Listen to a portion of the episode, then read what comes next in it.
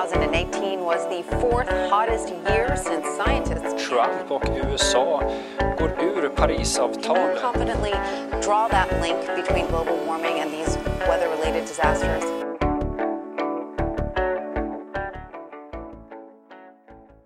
Ny vecka och nytt avsnitt av Planet och politik med mig, Lorentz Tovatt.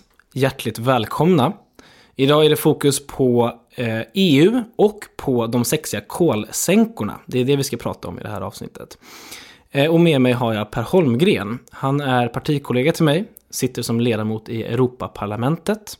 Men han är kanske framför allt känd som den väldigt populära och folkkära eh, tv-meteorologen i, i SVT. Eh, så han ska eh, föra oss igenom de här samtalsämnena helt enkelt. Vi kör igång.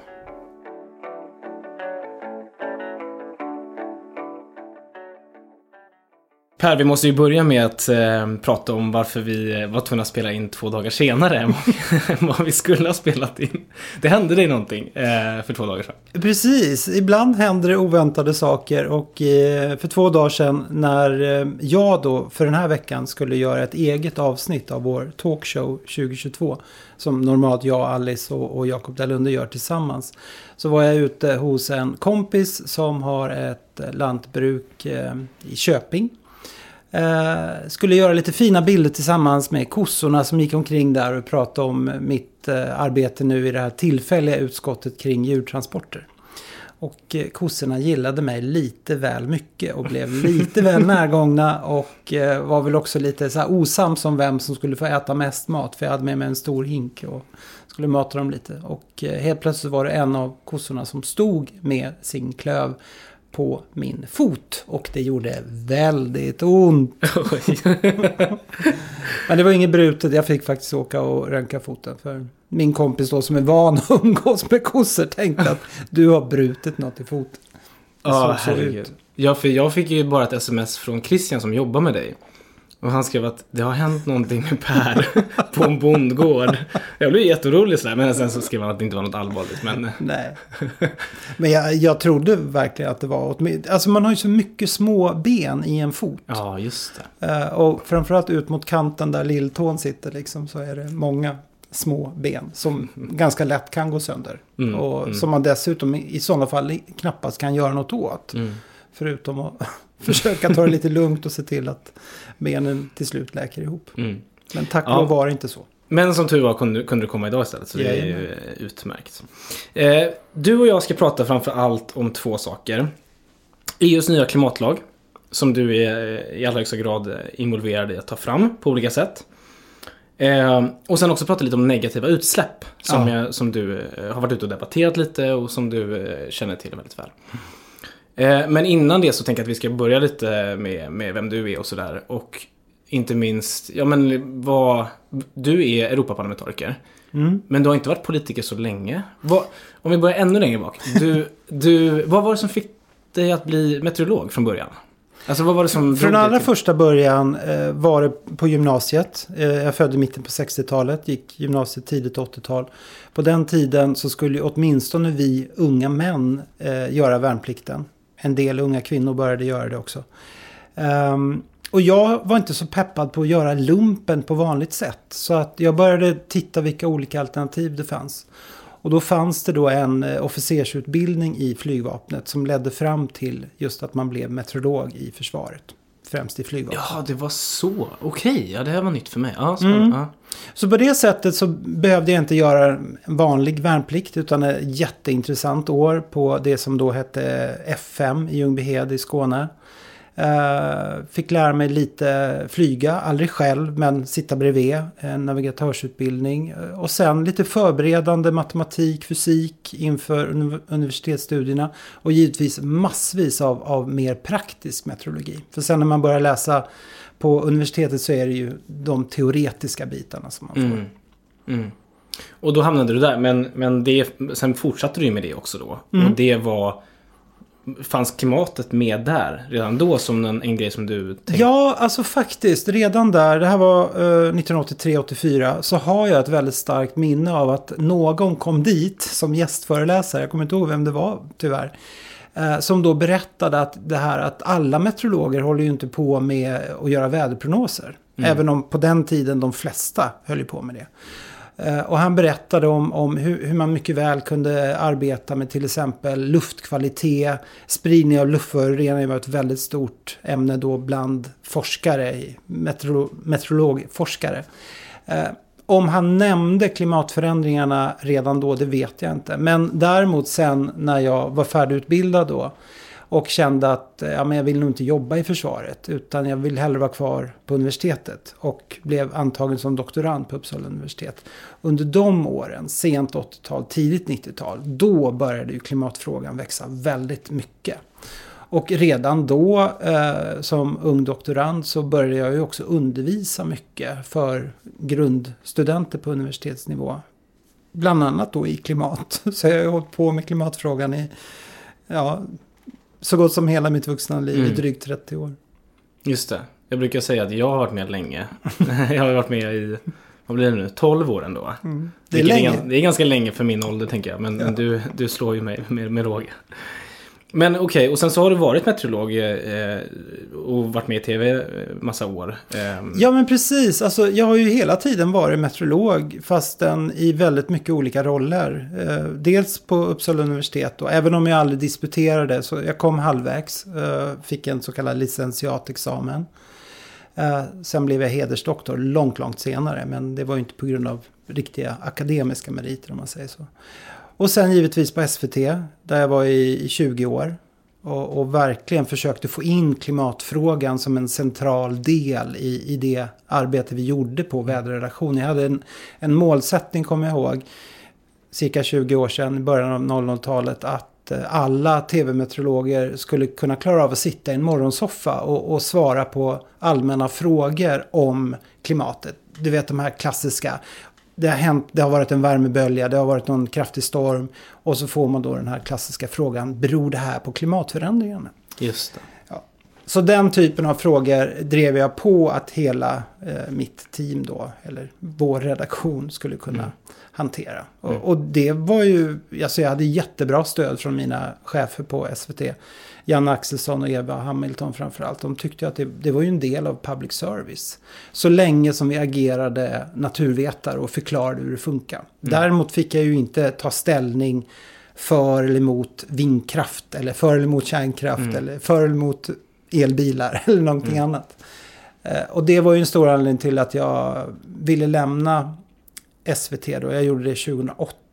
För att också kunna prata mer om lösningar. Så, och så fort man börjar prata lösningar så kommer man ju in på politiken Mm, såklart. exakt. Så jag ville ha den friheten och eh, jag ville också ha möjligheten att jobba med klimatfrågan och hållbarhetsfrågorna på heltid.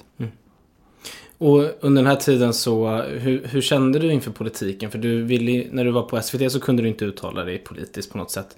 Även efteråt tänker jag att det var lite svårt att uttala sig väldigt politiskt, utan du kanske kunde prata allmänt om lösningar och sådär. Har du känt en dragning mot politiken? Eh, även tidigare eller har du...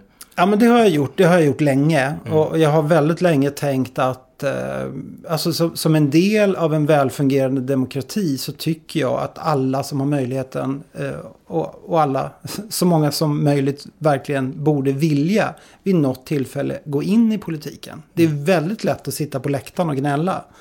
Men någon gång under mitt liv så kände jag att jag ville gå in i partipolitiken. Även om jag då kanske mest tänkte jag kan väl bli fritidspolitiker i en kommun när jag är i 65-årsåldern och slutar arbeta heltid. Eh, Och sen dök det ju upp en chans som var en helt annan sak än att bli fritidspolitiker. Ja, precis. Och det, det roliga med det var ju att det var så bra timing i mitt liv. För jag hade då i alla fall de senaste två, tre åren tänkt att jag vill börja arbeta internationellt. Och då tänkte jag mest FN eller EU. För jag, i och med att jag inte är någon riktig forskare så kan jag ju inte göra en internationell forskarkarriär. Eh, och det var ju samma sak på min tid på, på SVT. Det var ju mycket prat då om att börja till exempel i Europa skapa en europeisk väderkanal. De diskussionerna var jag med i ganska mycket och försökte hitta samarbetsformer. Men där snubblar man ju då på språket. Eh, och till skillnad från USA där man mycket väl kan prata om en, en eh, skogsbränderna i Kalifornien till exempel intresserar ju människor i hela USA. är det skogsbränder i, i Portugal så är det inte självklart att det intresserar hela Europas befolkning. Mm.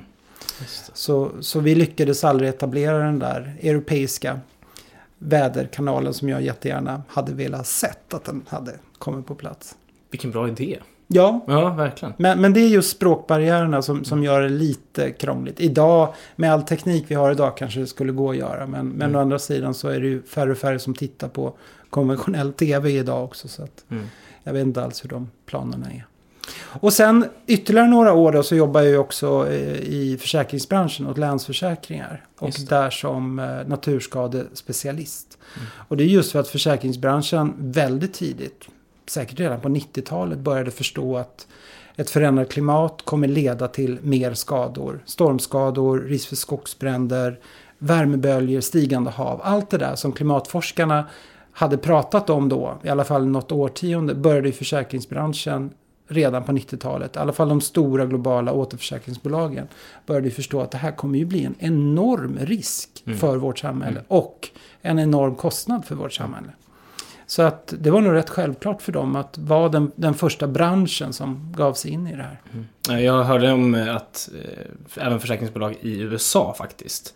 Alltså de har blivit några av de mest liksom, ambitiösa klimatlobbyisterna för att de inser hur mycket de sitter i skiten om, om det, Ja. när, det väl, när det väl brakar loss. Liksom. Men du, eh, sen fick du då chansen att komma in i Europaparlamentet och den tog du ju. Eh, vad, vad känner du så här, eh, vad blir det nu, två och ett halvt år sedan? Ett och ett halvt. Ett och ett halvt år Ja, senare. lite drygt. Ja. Ett, ja, det är inte ens ett och ett halvt Ja. år än faktiskt. Dels trivs du eh, och dels tror du att, känner du liksom att politiken har eh, levererat det som du kanske förväntade dig när du, när du gav dig in i den? Eh, ja, men verkligen. Först och främst, eh, jag trivs fantastiskt bra i Bryssel. Eh, trivs jättebra på parlamentet. Vi har ju ett fantastiskt team. Jag, Alice Bakunke och Jakob Dalunde. Eh, jätteroligt, verkligen. Det är en generellt sett en, en väldigt trevlig, bra stämning i parlamentet. Det är inte det där att man går och tittar snett på varandra för att man tillhör olika partigrupper. Utan alla Som vi gör i riksdagen. Nej, men man stannar och pratar med mm, typ de andra svenskarna och sådär. Och, och så. Men däremot, så just för mig som har sånt fokus på klimatfrågan så är, är det ju otroligt den här stora skillnaden där vi i den gröna gruppen har en politik som verkligen i stort i alla fall är väldigt förankrad i vetenskapen. Den jag känner mig trygg med. Medan i de andra partigrupperna så kan man ju sitta och säga saker som är så långt ifrån den, den vetenskapliga verkligheten som det går. Mm. Och det tycker jag är, är faktiskt rätt skrämmande att det är så fortfarande 2020. Verkligen. Du, jag tänker vi ska komma in och, och börja prata om, om sakfrågorna lite här. Ehm, vi, vi ska ju börja med, eller vi ska komma in på just klimatlagen. Men lite som en bakgrund till den frågan. Klimatlagen syftar ju nu, alltså, om vi pratar om EUs klimatlag. Eh, EU ska ju ta fram en egen klimatlag. Den syftar ju i någon mån att, vi ska, att EU ska ta sin del i Parisavtalet. Så då tänkte jag egentligen som en bakgrund först och främst fråga dig. Eh, eftersom du kan klimatsystemet så väl. Hur det ser ut med Parisavtalet. Vi har ju då två mål som är etablerade i Parisavtalet. Det är först och främst att vi ska hålla oss under två graders uppvärmning eh, jämfört med förindustriell tid. Och sen så har vi sagt att eh, FN har sagt då, då att eh, vi ska sikta mot 1,5. Och du som då kan klimatsystemet, hur, hur rimligt är det ens att vi kan nå de här målen? Nu, nu, nu får alla lyssnare förbereda sig på att det kan bli jobbiga nyheter här. Det är liksom, man får så sätta sig inför det. Men det, eh, även om det är jobbigt så kan man ju då konstatera att varenda kilo koldioxid spelar alltså roll. Verkligen. Eh, Så är det ju oavsett om, en, om vi når målen eller inte. Men hur ser det ut? 1,5 och 2 grader. Vad, vad, vad, vad säger du som, som kan det här? Om, om vi börjar med själva Parisavtalet. Jag kommer inte ihåg om det var jag och- eller någon av mina kompisar eller om det var någon helt annan som, som snabbt eh, recenserade eh, Parisavtalet med att beskriva det som en, en, en korsning mellan en katastrof och ett mirakel. Ja, det, låter ganska... För att å ena sidan, det är ju helt fantastiskt att man i Paris i alla fall lyckades ena, enas om det här avtalet. Och, och därmed att i princip alla världens länder är överens om att det här är en stor fråga som vi måste ta på allvar och alla måste bidra. Men det är bra. Men däremot då om man, om man jämför eh, just målsättningen att hålla oss väl under två grader med sikte på en och en halv grad med de eh, politiska beslut som tas i världen. Och, och där är det ju framförallt EU, Kina och USA som alla tre måste ju ta ett gigantiskt stort ansvar. Och jag skulle med bestämdhet hävda att eh, en och en halv grad, det, det går inte ens i, i, teorin längre att hålla sig under det. Och tyvärr, i, i praktiken så tror inte jag att vi kommer kunna lyckas med tvågradersmålet heller. Men precis som du sa, varenda kilo koldioxid vi kan spara undan gör ju att dels att sannolikheten, möjligheten att vi kan lyckas åtminstone med tvågradersmålet ökar.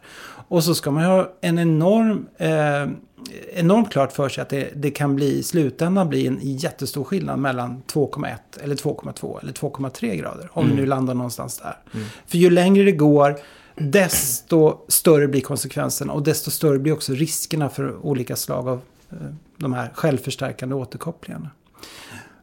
Och anledningen till att det är så pass illa och det är ju att det finns en sån stor tröghet i klimatsystemet. Precis. Vi har redan med, med viss marginal pass, passerat 1,2 grader. Senaste 12 månaderna, lite beroende på hur man mäter och jämför, men, men är snarast i storleksordningen 1,3 grader över det förindustriella. Och eh, vi har en, en uppvärmningstakt nu på eh, snarast lite, lite drygt 0,2 grader per årtionde. Så det betyder att om vi skulle frysa eh, mängden växthusgaser som vi har för närvarande så har vi liksom redan eh, fått in, vi, vi, har fått ut så mycket växthusgaser i atmosfären så att vi, vi kan inte komma undan att vi får ytterligare 0,2 grader redan under det här årtiondet. Och med andra ord så når vi 1,5 grader cirka 2030.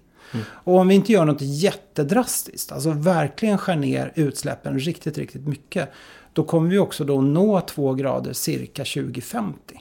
Mm. Mm. Och det det är den här liksom trögheten i systemet som folk har lite svårt att greppa tror jag. Att, ja. att alla, de, alla de växthusgaser som redan har släppts ut, de har liksom ackumulerats i atmosfären. Och de fortsätter att påverka klimatet. Ja. Och det är den effekten som gör det svårare att nå de här målen kan Precis. man säga. Alltså, när, när jag promenerade hit nu eh, i, i Stockholm så tänkte jag på jämförelsen då med, med när Mälaren och, och Strömmen var, var jättesmutsiga. Eh, om vi backar hundra år så var ju vattnet allt annat än fiskbart och drickbart. Eh, den typen av miljöproblem har vi ju ofta kunnat hantera bara genom att sluta släppa ut skit. Mm. Och sen försvinner det. Och så blir det rent vatten igen. För, för naturen har en sån enorm återhämtningsförmåga och resiliens. Men i atmosfären och världshaven när det gäller klimatet så kommer ju den processen ta hundratals år. Så oavsett vad vi gör så kommer ju din och min generation, vi är ungefär en generation mellan varandra. Mm. Vi kommer ju egentligen inte kunna se några förbättringar i klimatet. Vi kommer förhoppningsvis få se stora förbättringar när det gäller minskade utsläpp. Och åtminstone du, hoppas jag, få uppleva den dagen då mängden koldioxid i vår atmosfär inte längre ökar. Mm. Alltså när vi når det här som man ofta kallar för klimatneutralitet. Mm. Um, och det är skitviktigt att vi kommer dit, mm. på tal om skit så fort som möjligt. Mm. Men inte ens då så kommer den globala uppvärmningen stanna helt. Utan mm. den kommer sen pågå i kanske 5, 10, 15 år till. Mm. Innan den når en topp. Och sen förhoppningsvis så börjar backa lite grann. Mm. Och det är ju det som FNs klimatpanel visar väldigt tydligt i den här specialrapporten om en och en halv grad. Att teoretiskt så skulle vi kunna ha en och en halv grad över det förindustriella runt år 2100. Men vi kommer ha en period på 30, 40, 50 år då vi ligger väl över en och en halv grad. Men med tillräckligt stora då negativa utsläpp som jag vet att vi kommer prata lite grann mm. om sen. Om vi verkligen lyckas med det och verkligen få stopp då på all användning av olja, kol, naturgas och annan förstärkning av växthuseffekten. Så skulle vi möjligen återigen framåt 2100 kunna komma ner till teoretiskt en och en halv grad. Mm. Men det är mm. verkligen bara i teorin. Mm. Ja, okej. Okay. Det här var ju jobbiga nyheter naturligtvis. Men, men det är jag, alltså jag brukar ändå säga det när jag är ute och föreläser. Alltså, just med tanke på detta så det, det gör det ju ännu viktigare att konstatera att varenda jävla kilo spelar roll. Alltså det är ju det som är... För att, för att jag tror det som inte heller gemene man riktigt har greppat heller, det är det här att eh, liksom hur illa det blir för konsekvenserna av, av klimatförändringarna spelar ju roll. Eh, då är ju varje liksom 0,1 grads det spelar jättestor roll. Ja, ja, ja. Alltså till exempel, när träder man över de här trösklarna till exempel? Och det, där är ju forskarna inte helt överens liksom, om, om när det kommer. Nej. Men, men det skulle kunna komma vid 2, men det kan också komma vid 2,5. Mm. Och därför så är det jätteviktigt att man håller sig så långt, så nära 1,5 som möjligt. Ja. Alltså man, så hela tiden trycker trycker det neråt helt enkelt. Ja.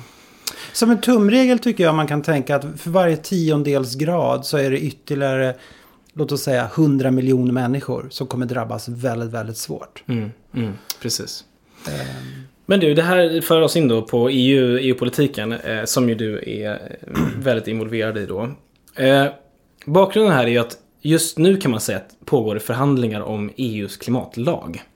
Eh, och det är den vi ska prata om. Eh, och då är det, det här, jag vet inte hur mycket bakgrund man ska dra här, men det är ju kommissionen och sen så är det ju parlamentet och sen så är det ju rådet. Eh, och det ska ske en förhandling mellan de här tre kan man säga. Eh, Kommissionen, jag gör ändå en liten bak bakgrundsdragning här. Shoot. Det tog så lång tid för mig att greppa EU. Eh, men väldigt förenklat då, kommissionen är ju, kan man säga, lite motsvarande en regering. Parlamentet är ett parlament, det vill säga det är, det är dit vi skickar EU-parlamentarikerna. Det- Där sitter du helt enkelt. och Och vi, sen- vi är röstade av folket. Ni röstar av, precis, till skillnad från eh, de som är kommissionärer så är ni framröstade av folket, eller folken. Mm. Ehm, och sen så har vi rådet då som är egentligen eh, alla regeringschefer i de olika länderna som sitter och beslutar. Och nu har vi kommit till den punkten där kommissionen då eh, har föreslagit eh, eh, mål för eh, 2030 framförallt. Och 2050 va? Eller hur? Ja, man, man har ju lagt fram en massa olika Ja. förslag. Det är, det är ett stort paket. Exakt, så det handlar inte bara om målen, men, men målen är viktiga här tänker jag. Och då är det 55, minus 55 till 2030, eh, säger kommissionen. Parlamentet landade på 60. 60, just det, minus 60. Mm. Dock är det en skillnad där. Vi, vi har ju landat i 60% minskning.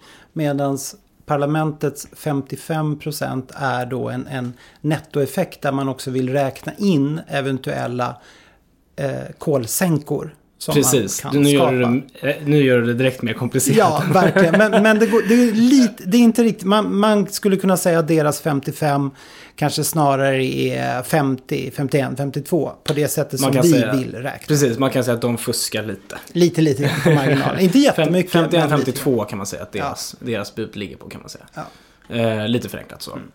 Eh, och nu ska det här liksom, nu ska det förhandlas då. Eh, men, och vi ska komma in på de andra delarna för det är väldigt många olika delar. Men, men om vi börjar där ungefär så kan vi ju direkt konstatera att detta inte ligger i, eh, i, linje med eh, forskningen. Nej, alltså det är ju det här som är problemet. Att eh, om vi säger att Kina och USA skulle ha ännu mer ambitiösa klimatplaner, me- mer ambitiös klimatpolitik än vad EU har. Om, om EU skulle vara sämst i klassen, då skulle man möjligen kunna säga att det här är, ja men det är väl okej. Mm. För de andra fixar ju det här. Men just kombinationen då med att EU, med, med Ursula von der Leyen och, och Frans Timmermans i spetsen. Nu får du säga vilka de två är. Ursula von der Leyen är då, och då överst, eh, chef för hela kommissionen och eh, Frans Timmermans är, är den som ansvarar för just klimatfrågorna, klimatkommissionär. Just det. Eh, Timmermans är eh, holländsk socialdemokrat och Ursula von der Leyen är tysk kristdemokrat. Eh, just när de då samtidigt betonar att Europa ska vara först.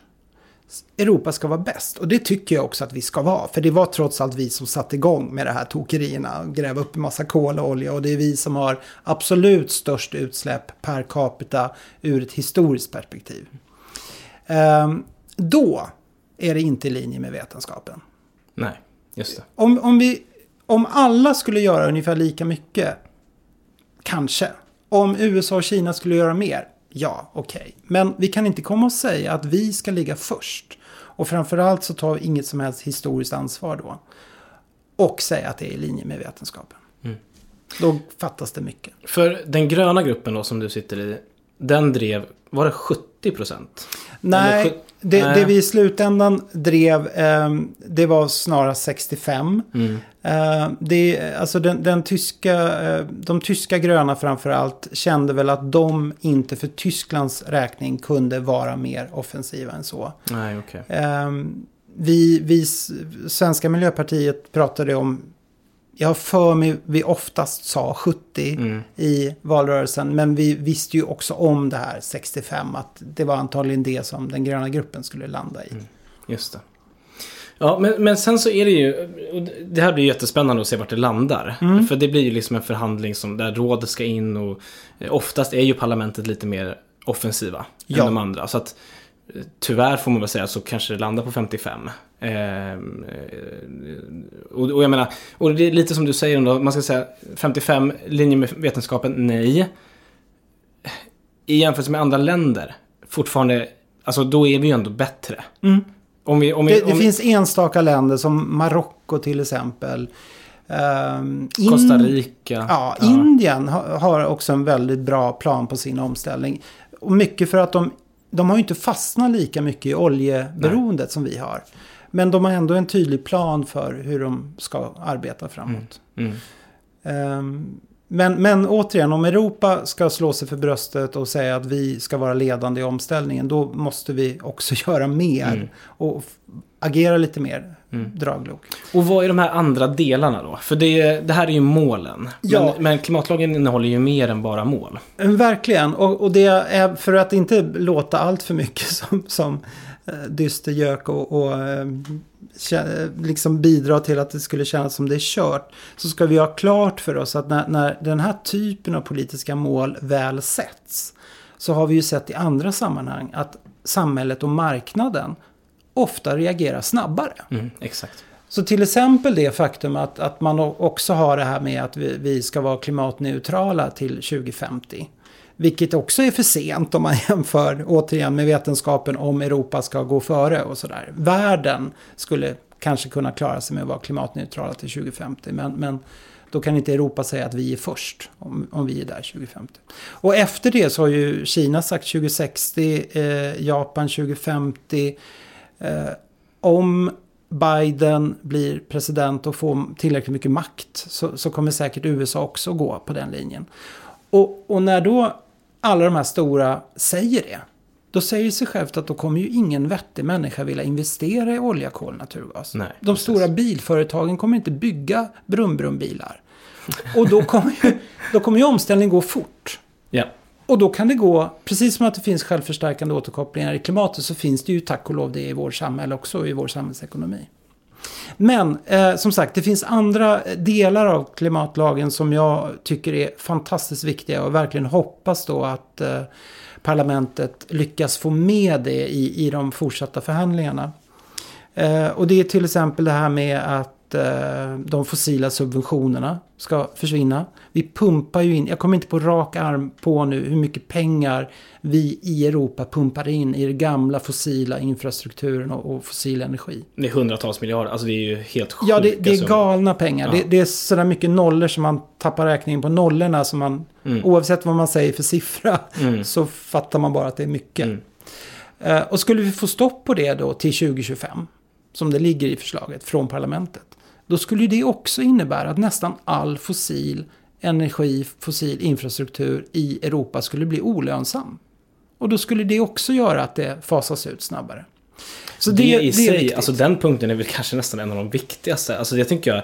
Men, men än så länge är det bara parlamentet som har drivit det, Ja, eller hur? Men det, precis. men det hade ju varit en helt enorm eh, Ja. förändring. Alltså det hade ju verkligen gjort skillnad. Ja, och Det det, är det, bara- är om du frågar mig viktigare än exakt om det landar på 60 eller 55 procent eller vad det nu är till 2030. Och, och om klimatneutraliteten landar på 2050 eller om du frågar mig, den borde vara 2040. Men... eh, Nej men det är bara att titta, menar, eh, här i Sverige, alltså vi har ju börjat fasa ut en del av de här subventionerna. Eh, Den, den som vi, vi fasade ut en för ungefär ett år sedan som, eh, som var en nedsättning för fossil eh, kraftvärme. Mm, Och, och det, det låter ju som en väldigt smal grej. Alltså att det skulle bara vara en, en liten del av det, det svenska kraftvärmesystemet helt enkelt. Eh, men vi fasade ut den, den skattenedsättningen som fanns. Vad hände? Jo, de två, eller det, det sista kolkraftverket som vi har i Sverige stängde ju omedelbart. Eh, och flera andra kraftvärmeverk som drevs av eh, fossilgas har ju också stängt eller bytt bränsle till biogas och andra saker. Så det är, när man väl börjar skruva på de där mekanismerna så går det ganska snabbt faktiskt. ja. Och det där är ju så tydlig och, och fantastiskt bra grön politik. Som egentligen ingen annan borde eh, vara motståndare till längre. Exakt. För jag, jag tror alla andra politiska partier förstår nu att vi är på väg bort ifrån det fossila. Och då är det ju bara, även ur ett strikt ekonomiskt perspektiv, dumt att upprätthålla ett system som ändå har passerat bäst före-datum Mm. för länge, länge sedan. Mm. Sen finns det en annan del i klimatlagen som jag själv också verkligen brinner för. Och det är ju det här med att eh, föra in Antingen, ibland kallar man det för en, en, en koldioxidbudget. Ibland kallar man det för en växthusgasbudget. Och det här är ju en väldigt eh, central sak i rapporten från FNs klimatpanel. Och det kommer ju för övrigt en ny rapport från, eh, stor ny rapport från FNs klimatpanel eh, nästa år. Eh, Assessment Report nummer 6. Mm. Eh, Och i de här rapporterna så har man varit väldigt tydliga med hur stora så kallade koldioxidbudgetar som finns för 1,5, 2, 2,5, 3 grader. Alltså hur mycket mer skulle vi teoretiskt kunna släppa ut i atmosfären globalt? Eh, nu har jag såklart inte sett rapporten för den publiceras först nästa år. Men jag skulle ju gissa då att eh, 1,5 graders eh, budgeten, lite grann beroende på vilken eh, risknivå man räknar på också, eh, kommer ju i princip vara noll. Just det. Inte ett ton Nej. till. Nej, precis. Men 2 graders budgeten kommer säkert eh, fortfarande vara någonting. Mm. Fråga mig inte exakt hur mycket. Men, och det där går ju sen att bryta ner på per capita siffror så man kan räkna ut hur mycket var och en av oss skulle kunna släppa ut. Och då inte bara under nästa år utan under resten av vår livstid. Mm. Och skulle man få in ett sånt verktyg i den europeiska klimatlagen så kommer ju det, även det vara mycket viktigare än de exakta målen 2030, eventuellt 2040 och slutdatum då klimatneutralitet 2050. Just det. Men vadå, och, och den finns med som en eh, del här? Alltså att man har med en budget? Alltså Även den- det förslag från eh, parlamentet. Ja, okej. Eh, inte från kommissionen och eh, jag har inte en aning om hur, hur rådet kommer att eh, agera kring det. Men för det där tycker jag, är en bakgrund till varför koldioxidbudgetar är viktiga är ju att när man tittar på, om man bara har mål, då kan man ju fortsätta släppa ut fram tills det målet. Ja. Alltså det vill säga, eh, det är ingenting som per definition eh, reglerar mängden utsläpp fram till det målet så länge man når målet. Och det är ju en jättestor skillnad om vi liksom fortsätter släppa ut mycket och sen dyker. Eller om vi minskar nu och glider fram i slutet. Och det är liksom den skillnaden, för det är apropå det här liksom hur klimatsystemet funkar, det är jätteavgörande liksom hur mycket vi släpper ut fram till målen. Exakt, för det har ju just med det vi pratade om förut att mängden koldioxid ackumuleras i atmosfären. Precis. Ehm, Så ja, det, det är fantastiskt viktigt att få in det, men också precis som du säger, det är ju så viktigt att utsläppsminskningarna börjar nu. Mm. Och inte då på grund av en coronapandemi som kanske gör att utsläppen, jag hörde en, en siffra förra veckan att det ser ut som utsläppen globalt kommer minska med 7% i år. Mm. Men det är ju inte den här typen av, av kriser, katastrofer som, Nej. som ska minska utsläppen. Utan det är ju just den här genomtänkta gröna omställningen av vårt samhälle. Så att inte enskilda individer drabbas hårt eller enskilda företag drabbas hårt. Mm, precis. Du, jag tänker vi ska, jag vet att du ska vara med i ett utskott här nu snart. Så att vi, vi ska skynda på lite här. Ehm, vi inledde ju med att prata om att du hade varit och besökt eh, en bondgård. Eh, eh, Så jag tänker vi kan, det kan vara en fin brygga till att vi ska prata om kolsänkor. Ja, jajamän. Eh, nej, men du har ju varit ute och debatterat det här en del. Ehm, eh, och, men jag vet inte om vi ska försöka dra någon bakgrund kring det här. Men man kan väl säga att jorden har ju naturliga liksom, kolkretslopp. Eller kolcykler helt enkelt. Där vi binder mycket kol i form av skog och jordbruk. Eller ja, skog och mark helt enkelt binder kol. Eh, och på så sätt så, eh, ja det är liksom jordens egna lungor helt enkelt. Man, man, man drar ner det igen helt enkelt. Eh, men människan har ju rubbat det här kretsloppet. Eh, jag tänkte vi ska prata lite om hur vi kan reparera den här skadan med jordens egna mekanismer helt enkelt. Eh, och det här vet jag att du, du brinner för, men du har också en del synpunkter på vissa av de här te teknikerna. För en teknik som varit ganska mycket omdebatterad är ju CCS-tekniken. Att helt enkelt när man bränner någonting oavsett om det är eh, fossilt eller om det är biobaserat, förnybart, så ska man helt enkelt avskilja koldioxiden eh, och stoppa ner den under marken. Och på så sätt ska man då kunna komma undan den här växthuseffekten helt enkelt. CCS betyder ju Carbon Capture and Storage. Precis. Just att man fångar in det och sen lagrar det. Mm. Eh, vad, vad, ja, det var lite bakgrund från mig. Vad är, vad är dina tankar? Eh, och ska vi börja med CCS-tekniken då? Ja, alltså å ena sidan, eh, det är ju vissa av, av våra motståndare som ibland försöker utmåla oss miljöpartister som teknikfientliga. Och det är ju inte det det handlar om, utan jag tycker ju verkligen att vi ska satsa på den här tekniken och utveckla den.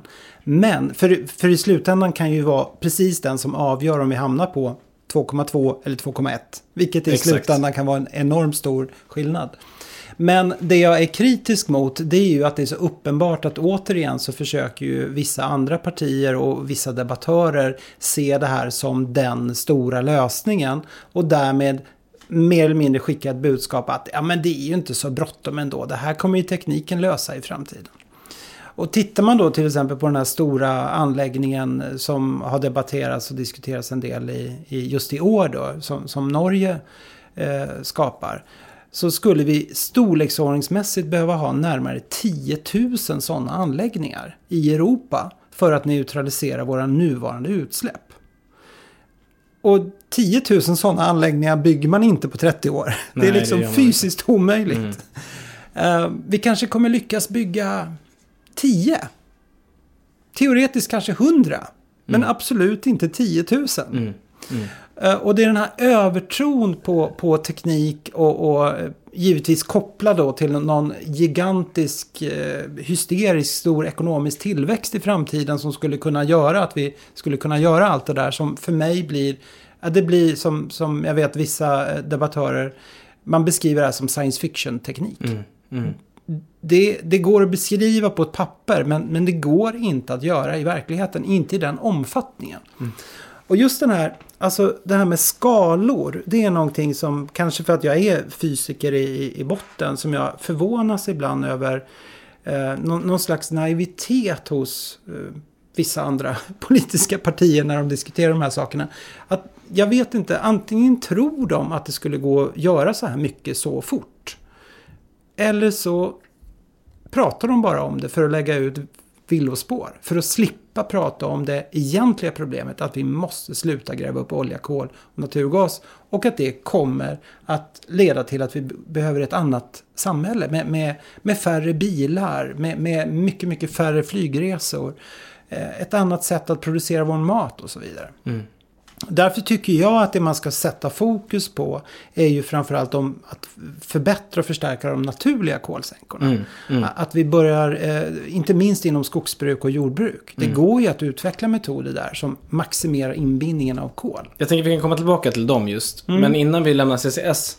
Eh, jag har ju liksom en, en egen liten ihopsnickrad eh, tanke kring CCS. som, jag, som jag vill testa på dig. Jag tror jag har babblat lite om det här i tidigare podcast också. Eh, jag tänker liksom att jag- delar din mening kring CCS. Jag, jag tror liksom att det här är, det finns en risk med att man tror att det här ska liksom rädda allt. Men sen så är jag också på din linje vad gäller att det här är någonting som vi ändå kommer behöva satsa på för att det kan, det, den här sista procent, de här sista procenten kan vi liksom lyckas eh, vinna tillbaka på något sätt. Men för mig blir det också en fråga, jag har tänkt på det där en del, eh, för vi, vi ska ju prata alldeles strax om jordbruket och, och skogsbruket och de naturliga sänkorna. Samtidigt vet vi idag då, om vi tittar på all uppodlad mark i världen, så är det, tror jag 84, jag brukar alltid tjata om den här siffran, 84% av den marken är uppodlad för att liksom förse eh, köttproduktionen eh, med, med olika typer av eh, grödor eller vad det, vad det nu kan vara. Det går åt, alltså det är helt enkelt öronmärkt för köttproduktion. Och så vet vi att köttproduktionen står för, jag tror att det är 17 18% av våran proteinintag som människor. Så det är en väldigt, det är ju helt uppenbart ineffektivt och liksom det, det, det bidrar inte mycket till, till oss människor. Vi hade kunnat få samma mängd protein på helt andra sätt helt enkelt. På mycket, mycket mindre jordbruksareal. Ja. Exakt. Och det för mig in på en, på en tanke. Det här var faktiskt eh, den, den omdebatterade eh, Andreas Malm som lanserade i en annan podcast. Men just den här idén om att tju- framåt 2050. Vi vet att vi kommer liksom behöva ställa om jordbruksproduktionen. Vi behöver hitta andra sätt att producera. Men då vet vi också att det kan frigöras mark. Och då har jag en tanke, eller han då hade den här tanken att liksom där kan ju CCS komma in som en intressant lösning. Det vill säga, om, vi, om det frigörs mark som redan är eh, upplöjd eller den är redan liksom, liksom jordbruksmark. Att odla energigrödor, använda dem för energiproduktion och avskilja och använda CCS-teknik på det. För då kommer vi inte bara på, på noll, utan då kommer vi ju förhoppningsvis minus. Är du med på, för om man, Ja. har, om man tar, om man tar CCS-tekniken och sätter det på liksom ett fossilt kraftverk, då har- når vi ju maximalt, eller då inte ens noll, utan då når vi, det är en, det är en katastrof liksom. Eh, men om man gör det på biobaserade eh, källor som kan fortsätta binda sen när man planterar nytt, ja, då kan vi, eh, åtminstone i teorin då, nå noll. Och det är ju det som IPCC vill att vi ska göra. De pratar ju, vi måste liksom nå noll eh, 2050 eller, och så, sen så efter 2050 så snackar de om att vi ska nå rejält mycket, alltså vi måste nå minus helt Ja. enkelt. Men har du, det här, du som ändå kan jordbruket också, vad, vad tänker du om de här tankarna? Är det liksom också science fiction eller är det liksom... Men det är, ju, det är väl återigen skalan just det. Alltså, man ska ha klart för sig att eh, de här ställena då som man tänker sig att man ska pumpa ner koldioxid i. Det är ju framförallt ställen där vi har tagit upp olja och naturgas. Det, det är geologiska formationer som är enormt stabila och man vet teoretiskt att det går att få ner. Men koldioxiden, hur mycket vi än komprimerar den, så, så tar den storleksordningen i alla fall två till tre gånger större plats än vad oljan gjorde. Så att hur man än vänder och vrider på det så blir det lite minus i slutändan. Om man bara ser till volymen. Och sen återigen också den, den enorma infrastruktur och de kostnader som det kommer medföra. För, för om vi kliver fram till 2050 så gör ju så vitt jag vet alla eh, energiexperter jag har pratat med, de säger att någonstans där så kommer solenergin bli det viktigaste energislaget. Mm. Det kommer bli störst, eh, har de sagt. Ja, 20 runt 2050. Ja. Mm. Då har vi alltså ett energislag, solenergi, som är billigast på marknaden. Mm. Då ska du parallellt med det skapa ett annat energisystem som är dyrare. Och så ska du avskilja koldioxiden som är ännu dyrare. Och så ska du transportera det och pumpa ner det någonstans och så blir det ännu dyrare. Och då är det ju verkligen frågan vem ska betala det? Och det här kommer ju vara en jätteproblematik för idag till exempel när man vissa debattörer menar ju att det absolut viktigaste eh, politiska eh, vi skulle kunna göra globalt det är att införa en global koldioxidskatt. Ungefär som vi har i Sverige. Om, om alla länder skulle göra något liknande skulle vi kunna lösa väldigt mycket av detta. Men om vi då i framtiden skapar förhoppningsvis ett samhälle där vi inte har några utsläpp av koldioxid. Vad ska vi då beskatta som gör att det ändå blir då lönsamt att driva den där energisystemet som inte är konkurrerbart med solenergin? Just det. Eh, Och den här typen av, av funderingar tycker jag i alla fall att man då och då ska ha med. Men typ att du och jag ska Mm. kunna sitta och Mm. fundera på det. Jag, jag kräver inte att, att alla, att den politiska debatten i stort ska ha fokus på den typen av detaljer. Men, men ibland tror jag att vi, vi måste stanna upp lite grann och fundera över just de sakerna. Och man ska ju klart för sig att när, när IPCC visar sina scenarier så visar ju de vad som teoretiskt skulle kunna gå. Eller egentligen vad som teoretiskt skulle behövas och göras.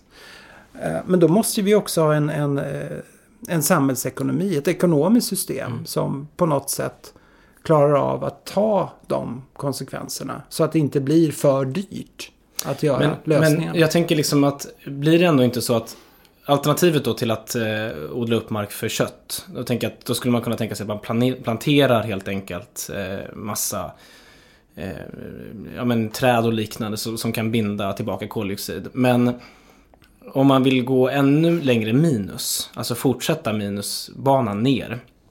Då, då tänker jag att det vore effektivare att man eldar upp och avskiljer, planterar nytt, eldar upp, avskiljer. Eller?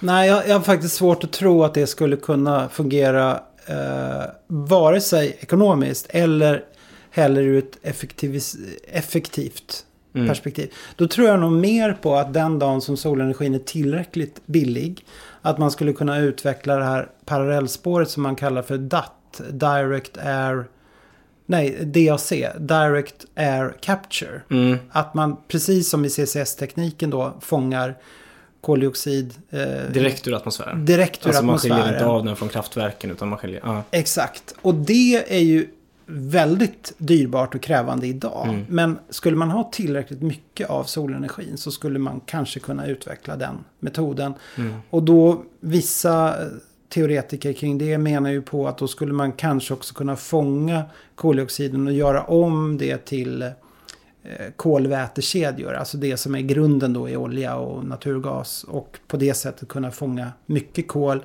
Antingen för att återigen ha det som energi Mm.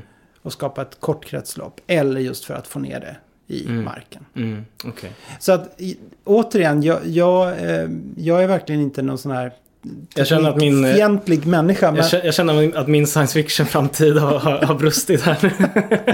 nej, men jag, jag Nej, tror men jag vi, vi måste testa alla saker. ja, ja, ja, precis. Eh, och, och just ha ett, ett krismedvetande och förstå att när, när vi står inför en sån kris som vi står inför nu så kan vi inte lägga alla ägg i en korg Mm. och tänka just att ja, men den där CCS-tekniken som Norge utvecklar det kommer lösa allt. För det kommer helt inte. med.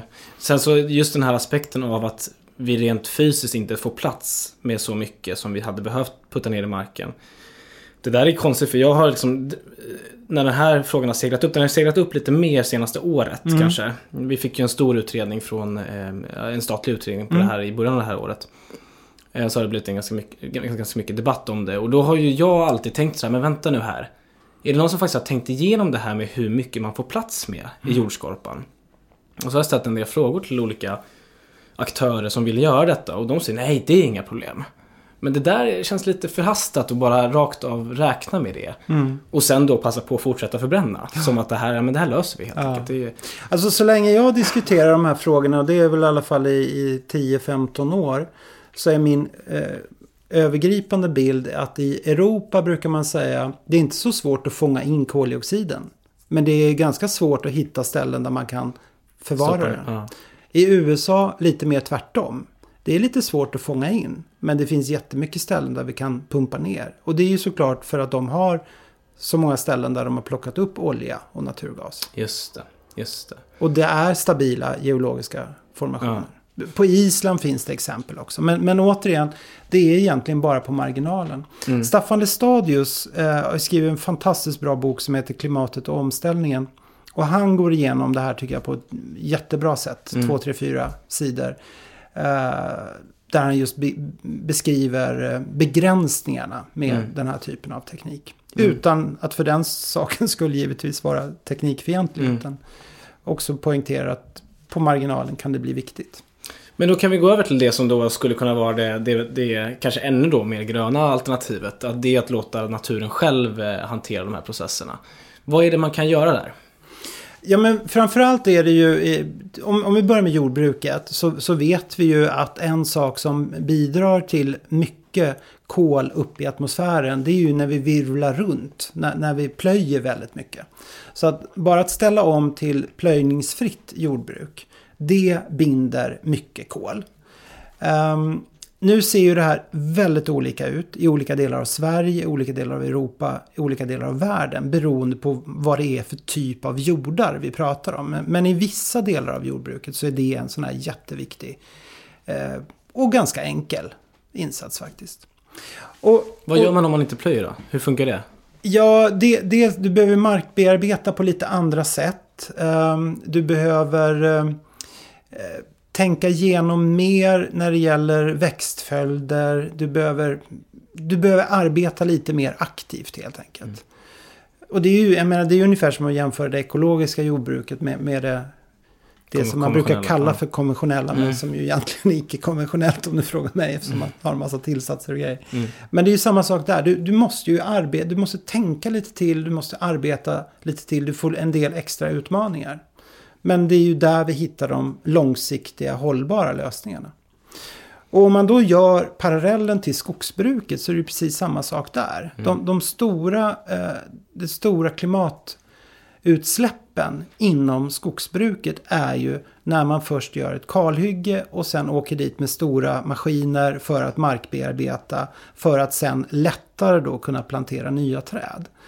Och återigen, det här beror också väldigt mycket på vad det är för typ av mark. Men ofta brukar det väl handla om storleksordningen 30 år innan ett kalhygge med, med tuff markbearbetning efteråt har tagit upp de växthusgasutsläpp som det här har orsakat. Alltså det tar 30 år innan skogen ens är uppe på Binder noll. tillbaka, Ja. exakt. Mm. Och förändrar man det då till ett kontinuitetsskogsbruk Mm. där du inte har hyggen, du har inga tunga maskiner som är inne och förstör marken utan du plockar olika träd vid olika tillfällen.